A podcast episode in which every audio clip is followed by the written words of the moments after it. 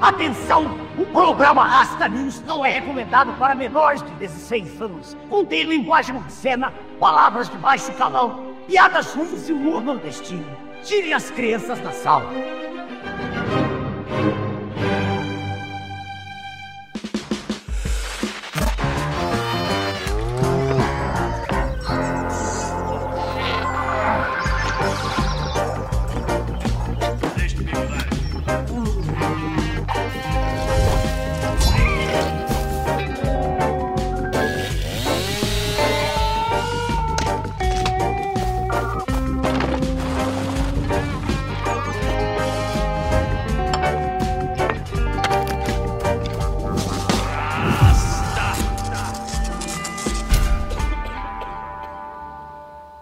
Boa noite, embaixadores. Boa noite, raças e rastas. Sejam bem-vindos a mais um Rasta News, o seu jornal semanal isento de notícia. Rebelde, iconoclástica, ultrajante ou apenas uma ciranda miçangueira de pseudocultos neodadaístas numa embriaguez de sucesso. No Rasta News de hoje, falaremos sobre essa arte bombástica que desafiou os sistemas, mas que ao passar dos tempos se tornou sistêmica e tediosa. No Rasta News de hoje, arte moderna.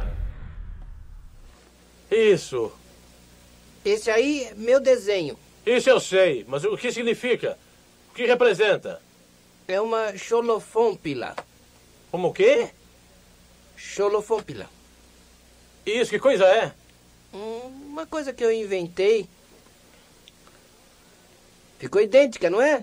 Desde os tempos mais primórdios, o homem tenta tomar consciência de si de maneira problemática. Problemática porque ele se reconhece como passivo de mudanças, do entusiasmo juvenil que entorta o bem-te-vi na cueca, a falta de sangue na peça, envelhecimento e a morte do meu pau. Viva a morte do meu pau! O homem se reconhece, como já cantou Raul, uma metamorfose ambulante, mas também como um ser dotado de imunidade, uma permanência ontológica que ele reconhece toda vez que ele abre a boca e diz eu. Este fluxo constante de mudanças e sua tensão com a unidade do sujeito foi tema de grandes polêmicas, como Heráclito e o seu rio no qual você nunca se banha duas vezes, e Parmênides, afirmando a unidade do ser. O embaixador fica imaginando se Heráclito tivesse nascido em Recife, né? Seria tipo, você nunca caga no mesmo rio. As pessoas cagam no mar. Esta articulação dialética será tratada por grandes nomes da broderagem filosófica, como Sócrates e Aristóteles, que inclusive é um jovem pertinaz e rutilante, no grande diálogo Parmênides. As soluções são extensas e cheias de sutilezas, mas podemos dizer que a síntese das duas posições foi captada com maestria no aforismo do grande filósofo pernambucano, Carlinhos Balak. O Platão Negro de São Martinho, meu amigo, dizia: a boca que vaia é a mesma que aplaude. Grande Carlinhos Balak. Vai. O movimento e a unidade perfeitamente articulados. Essa tensão também se manifesta de várias maneiras na alma do homem. E a que nos é relevante neste tema é justamente a tendência de olhar para as coisas como um fluxo de mudanças, direcionado a um progresso inexorável e, por outro lado, um espírito de cautela e de valorização daquilo que não muda. Todo homem tem dentro de si um conservador e um progressista. Nos dias de hoje, quando falamos em arte moderna, pensamos em tudo que é progressista, desconstruído, relativista e pensamos na degeneração do que chamamos de mundo moderno. Mas a verdade é que esse termo é problemático e não é unívoco. Onde começa esta tal modernidade? O maluco vai lá, reclama da arte moderna, mas ele acha que o que se opõe a ela é a Mona Lisa, tá ligado? Irmão, dependendo do enfoque e do recorte, Pollock e Michelangelo, Bach e Stravinsky são todos modernos. Mas são modernos da mesma maneira? Na verdade, quando tecemos nossas críticas à tal arte moderna ou mesmo à modernidade, estamos mais expressando um sentimento em relação a um objeto fugidio e evanescente do que nos referindo a uma realidade superior. Estamos, neste sentido, sendo essencialmente modernos. Em uma visão macro, me parece adequada a observação do MC perennialista René Negrão de que a modernidade é uma mudança de olhar que troca de um olhar simbólico, onde a arte aponta para uma realidade superior que a transcende infinitamente, para um olhar imanente, em que a arte busca uma imitação da natureza e as realidades confinadas ao tempo e ao espaço de maneira mais fidedigna. Momento esse que se concretiza justamente na Renascença. A coroa fica lá ultrajada com o Romero Brito, mas ela vai lá na Capela Sistina, ela acha tudo muito bonito, quando está lá, Deus alterofilista. E aqui é uma coisa muito engraçada, porque você vê os esquerdistas que não acreditam nem que Jesus era quem Jesus dizia que era, eles acusam a cristandade de europeizar o Cristo. É o Jesus idealizado versus o Jesus histórico.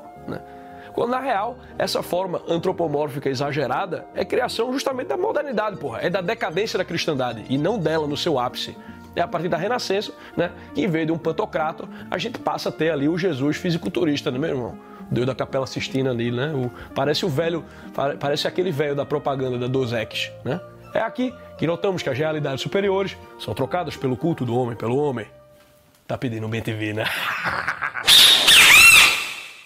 Ainda assim, talvez fique um pouco distante ainda perceber aonde que uma pietá vai dar na gaiola das popozudas, né, meu irmão? Mas basta perceber que essa mudança de olhar traz o reino das artes alguns diapasões a menos, de maneira que da arte mais realista até o pontilismo mais abstrato, a constante é que a arte passa a dizer muito mais sobre os sentimentos e estados subjetivos do artista e quase nada sobre as realidades últimas que o transcendem. A arte passa a ser mais sintomática do que reveladora. Ela mostra lá como era o pensamento do homem da época, né? Aquele negócio de almanaque de artista, almanaque de filosofia, né? E ela fica sujeita também a ciclos de inquietação, em que se tenta sempre buscar a nova novidade do verão, o originalzão, que vai salvar a gente chique do brega, do pastiche, do kitsch, do cretino e cafona. Esta inquietação digna de rapariga do signo de aquário e o desenvolvimento exacerbado da técnica fez com que a modernidade, ao início do século XX, se tornasse um ismo. É o surgimento do modernismo. Porra, meu irmão, muito se escreveu ali a respeito da estreia da Sagração da Primavera de Stravinsky. Porra, meu irmão. Bonito, hein? Isso aqui é ouvido, viu, embaixador?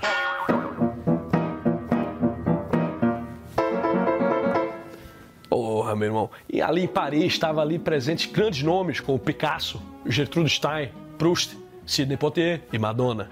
Tem um monte de gente que diz que estava lá e tem uns relatos que não batem, né? Mas uma coisa é certa, até Tati Quebra-Barraco estava lá, meu amigo. Pelo menos em potência, pelo menos como uma quase semi-ideia. Porque deu treta, viu, meu irmão? Deu barraco. Hoje a gente escuta a sagração com muita naturalidade, né? Acho até bonito. Até quem não tem intimidade nenhuma com música, escuta e diz algo. Ah, porra, parece a trilha do filme, né? Indiana Jones. Mas ninguém se ofende, né? Mas a estreia foi um ultraje. Dizem, inclusive, que foi o primeiro Wall of Death da história. Pra quem não sabe, um Wall of Death é quando um roqueiro divide ali uma plateia de roqueiro no meio e manda o roqueiro de cá passar pro lado do roqueiro de lá e vice-versa.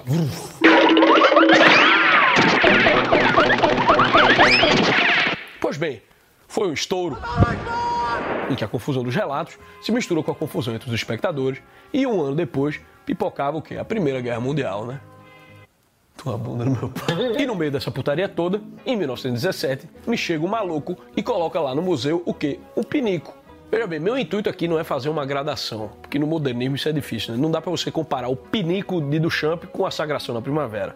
Mas o que é importante é a gente notar aqui que a arte passa a se basear na janelagem e no barraco, chamando o mafuá dos espectadores. Nas palavras do grande bardo level 20, Modris Ekstein, a arte moderna transcende a razão, a didática, um propósito moral. Ela virou provocação e evento. E o modernismo, uma cultura do polêmico, sensacionalista, selvagem.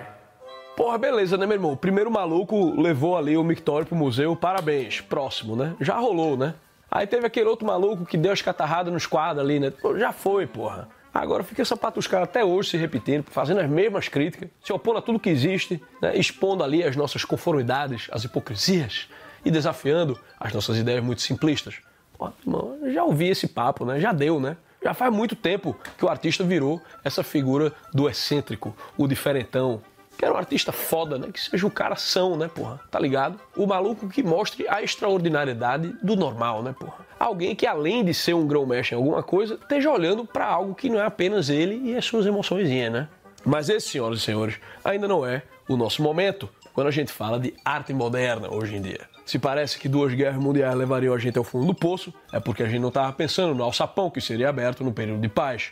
Se no modernismo, homens que haviam dominado a técnica faziam questionamentos explosivos acerca daquilo que lhes custou tanto para conquistar, o tal do Picasso lá, né, dizia que levou 4 anos para que ele pintasse como Rafael e uma vida inteira para pintar como criança. A falcatrua, né? Veio então o tempo da galera boomer, que nos deu o tal pós-modernismo, que é o que a maioria se refere hoje em dia quanto aos despautérios que a gente vê ali nos últimos andares do MoMA em Nova York ou em São Francisco, né? Tu vai no MoMA de São Francisco, meu amigo, é só dedo no cu e gritaria. No pós-modernismo, a coisa passa da explosividade, daquele que morreria agarrando uma granada ali, pra blazer. O ready-made vira a moda, em que espaços inteiros são dedicados a um grande nada, cujo grande valor é não ousar sugerir coisa alguma. Aí o artista bonzão, né? É o Sigma. Ele não está nem aí para nada, ele é frio e calculista. Olha a franjinha dele ali, ó. Misterioso, óculos escuros. Porra, meu irmão, e o pior de tudo é que boa parte desse conversar sobre arte moderna hoje em dia serve principalmente para quê? Para satisfazer carreirista. Tem muita barriga ali engordando nas universidades à base dessa parada. É muito professorzinho, doutorzinho, completamente inapto e estéril, que ganha uma boa grana para debater os temas batido, gasto e esmilinguido. Porra, meu irmão, lá na faculdade de música que eu frequentei aqui nos Estados Unidos, né, tinha uma professorinha de arte que tu via na cara que era uma arteira, né? Era uma arteira destalentada e que passou a estudar histórias e anedotas sobre a arte contemporânea para ganhar um troco contando isso na sala de aula. É a precificação do conversê, meu amigo. Aí ficava ela ali, ó, dando a aulinha fuleira, em que apresentava para os alunos alguns dos artistas mais requintados das últimas décadas. Pô, meu irmão, tem um desse lá, se chamava Guilherme Gomes Penha, um artista de performance, vídeo e outras presepadas. Daí a professora passou lá um vídeo do maluco, né? Porra, meu irmão, cara, aquele maluco bufando um misto de histórias tristes, de índios, imigrantes, oprimidos, com uns esboços de gracejo e humorismo aqui e ali, né? Alguns alunos até deram uma risada, né? Mas eu achei fraco e pretencioso, como tudo que vem dessa malta peteira, né? Pô, meu irmão, ficava olhando ali aquela aula parado assim, né? Ficava, porra. Se isso aí é criatividade, humor e observação crítica da realidade, o que é que eu vou dizer sobre o nosso Away de Petrópolis num vídeo tipo do Halloween? Ou então, a cultura da cachaça. A cultura da cachaça é uma cultura afro-enganadora.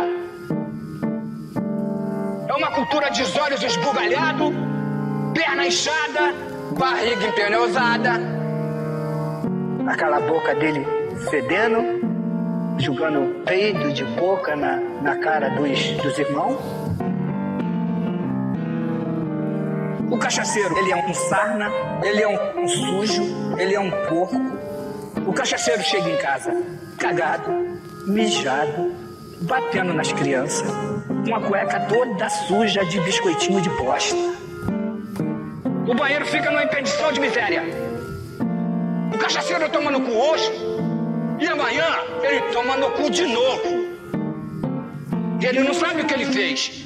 Eu queria lhe dizer dessa cultura porca, dessa cultura ignorante, essa cultura que tem que ser banida. Quem vai arrumar cura pro cachaceiro?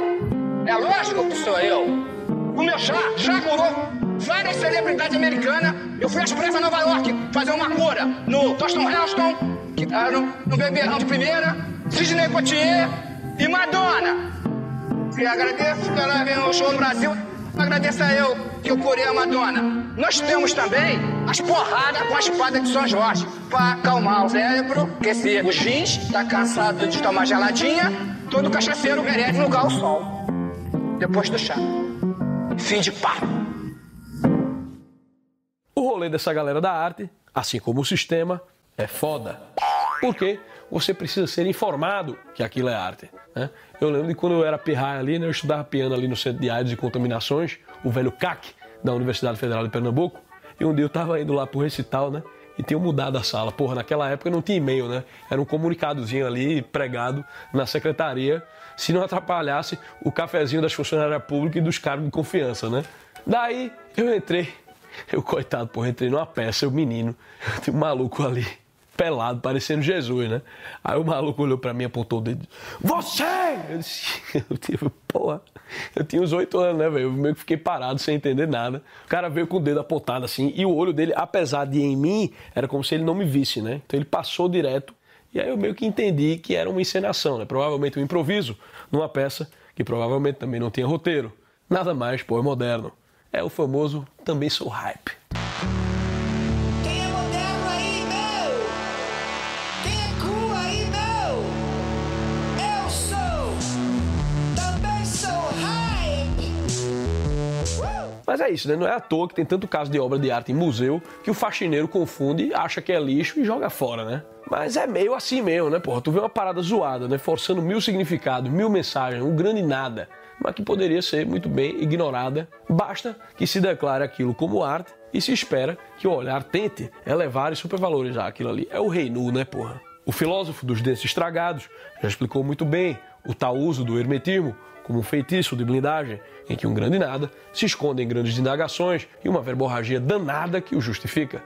É o modus operandi nas Odas de Bárbaros, de Sabedoria 7 e Que Linguagem 20, em que, quanto mais inteligível é o trabalho, mais é um sinal de seu valor. Inacessível às massas do hoi polloi, os alienados pelo capital e pelo sexo vaginal, e que, portanto, precisa ser cavado e explicado, de preferência, academicamente, com bolsa de pesquisa, validada pelas citações de outros mestres ilustres iniciados nas artes ocultas da bigodagem, frequentemente pagas ali por um bom subsídio do governo, que se preocupa com as artes do baticu e da construção de identidades através de tatuagens e piriguetes.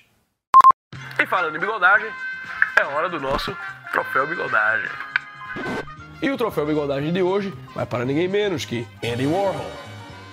Porra, meu irmão, Andy Warhol, grandes capas ali, ó, Velvet Underground, Aretha Franklin, me amarro.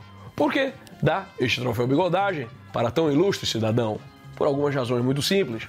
Andy Warhol é o principal culpado por transformar a produção de lixo e a ausência de talento em um meio de vida para uma gama de pomadistas ilustres que vieram depois dele.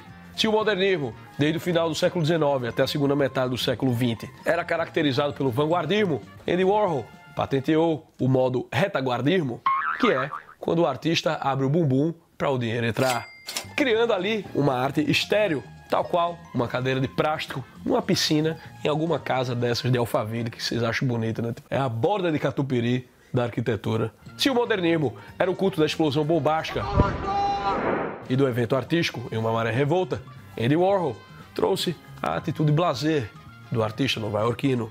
O sofrimento heróico do modernista e o seu conflito por busca de um sentido em um mundo corno e violento foi trocado ali, por quê? Uma punhetinha de 2 dedinhos, né, meu amigo? Ali, num ambiente climatizado, como quem não quer nada. Porque querer alguma coisa já é muito demodé. Pô, meu irmão, pra você ter noção do quão blasé esse maluco era, ele sofreu uma tentativa de assassinato em 1968, né? Uma feminista lá chamada Valéria Solano deu um tiro no maluco, na galeria de arte dele, né? The Factory, e o cara quase morreu, meu irmão. Veja, velho, a gente tá falando da tal Dona Morte. Meu amigo, a gente fica tratando a Dona Morte como se ela fosse sempre com os outros, né? Logo ela encerra o arco, porra, as possibilidades. Ela que cristaliza o ser na eternidade. Ela que chama a grande pergunta. E agora, filho de rapariga? O momento do cara dizer, porra, meu irmão, acaba aqui e o que é que eu deixei? Eu deixei o desenho de uma lata de sopa de tomate, né? Preciso repensar minha vida. Né? Porra, sopa de tomate já é um negócio ruim do caralho, né? É um molho sem macarrão. E em lata ainda, né? Não é nem que o cara deixou ali um molho bacana, né? Porra, 12 horas, cocção lenta, poucos ingredientes, mas frescos. Não, é uma porra de uma lata de sopa de tomate, meu irmão. Tá lá, ó, do lado do túmulo do cara, uma latinha de Campbell's. O maluco apodreceu, mas a sopa tá ali dentro ainda intacta. Esse é o nível de permanência que existe no pós-moderno. Mas não, a declaração dele foi a coisa mais blasé do mundo, né? Ele diz... Antes de ser baleado, eu sempre achei que eu estava mais 50% presente do que totalmente presente. Eu sempre suspeitei de que eu estava assistindo TV em vez de viver a vida. As pessoas às vezes falam que a maneira com que as coisas acontecem nos filmes é irreal. Mas na verdade, é a maneira com que as coisas acontecem na vida que é irreal. Os filmes fazem as emoções parecerem tão fortes e reais. Mas quando as coisas realmente acontecem contigo, é como assistir televisão. Você não sente nada. Logo, quando eu tomei o tiro, e desde então, eu soube que eu estava assistindo televisão. Os canais mudam, mas é tudo televisão. Que foda, hein? Foda pra caralho. Liga pro Tolstói aí, ó. Vamos mudar o final da morte de Ivan Illich pra... É tudo televisão. Ó, liga pro Gustavo Corsão aí, ó. Lições de Netflix agora, porra. Andy Warhol estabilizou de uma vez por todas uma das maiores monstruosidades da história da arte. Aquilo que o meu gordo fanfarrão favorito falava sobre o personagem poeta anarquista Lucian Gregory em O Homem que Era Quinta-feira. Ele não era bem um poeta, mas seguramente era um poema. Ou seja, é a venda da personalidade do artista como obra de arte. juntando esta tendência ao pasmatório que impulsiona a celebridade com o pecúlio que só as mais prósperas sociedades capitalistas do mundo proporcionam, Andy Warhol transcendeu a cultura pop e pariu a cultura hype, né, meu amigo? Que é basicamente quando um grupo de oligofrênicos cretinos elegem outro oligofrênico cretino para dizer: ah, não, a gente finge que te entende, você finge que faz alguma coisa de bom e a gente compra essa merda por um preço caro do caralho e tu fica aí com essa cara de paisagem meio alpasmatório, né, como se fosse a calma do artista perante a tempestade. E todo mundo se valida. Você, como artista, e nós, como mecenas, patronos das artes. Daí pronto, meu irmão. Da noite pro dia, o que é que aconteceu? Designer e publicitário virou artista, porra. É, artista agora tipo, é o tatuadinho, barbudinho ali, com ocrinhos grossos, se esprou da cara desses filhos da puta. Na época, era $200 por uma porra de uma lata de tomate, 400 por uma caixa de cereal ali, sei lá que era, aquela porra daquela caixinha que ele tinha lá. O aluguel em Nova York era tipo 350 conto, meu irmão. Daí pro cara vender uma banana grudada na parede com a fita adesiva por 120 mil, ou uma escultura que não existe por 18 mil conto, é uma questão, porra, de algumas décadas, né? Verdade seja dita. Pelo menos $18 mil pra não ter nada em casa, né? É mais razoável do que colocar qualquer peça de Romero Brito, né? Tá entendendo o tamanho do problema, meu irmão? Só existe Romero Brito por causa dessa porra desse Andy Warhol. Aquela merda que você vê gente brega comprando em Miami só existe por causa desse blazer. E o pior é que nem se eu pegasse a Frida Kahlo de Romero Brito e voltasse no tempo pra mostrar pro Andy Warhol, ele provavelmente ia desdenhar do negócio com reação nenhuma, né? O maluco era mais morto por dentro que útero de feminista. Too much, né? Não. Foda-se, meu irmão. Eu fico puto com o Recife, meu irmão. Pô, meu irmão, a gente foi terra de Joaquim Nabuco, Gilberto Freire, Gil do Lanches, né? Hoje, a minha cidade se resume ao quê? A um monte de miçangueiro, brega pra caralho, fazendo pintura de aluno da PAI de um lado e do outro lado é um monte de aspirante a funcionário público, brega pra caralho, empilhado nos prédios caros da Moro do B, cheio de pastilha, parece mais uma CPU de computador, tudo com os quadros de Romero Brito na sala. E no fim das contas, o quê? As pessoas cagam no mar! A Andy Warhol, que jamais se responsabilizará pela cultura hype que ajudou a criar e por todo o despautério e pasmatório subsequente, fica aqui o nosso troféu Também Sou Hype de bigodagem. Rastão, tu vê semelhança entre o Arthur Duval e o Pedro Lugin Petrovich de Crime e Castigo? Ele preferiu uma mulher russa pobre também, né? Mas, velho, eu acho que os nossos canalhas estão uns diapasões a menos ainda, né? Eles são mais machadianos. Rasta, o senhor é casado? Até aqui nos protegeu o senhor. Rasta, você assistiu o debate de Nando Moura e Cogos? Quem ganhou? Aparentemente, o pirata, né? Quem é moderno aí, meu? Quem é cool aí, meu? Eu sou! Também sou hype!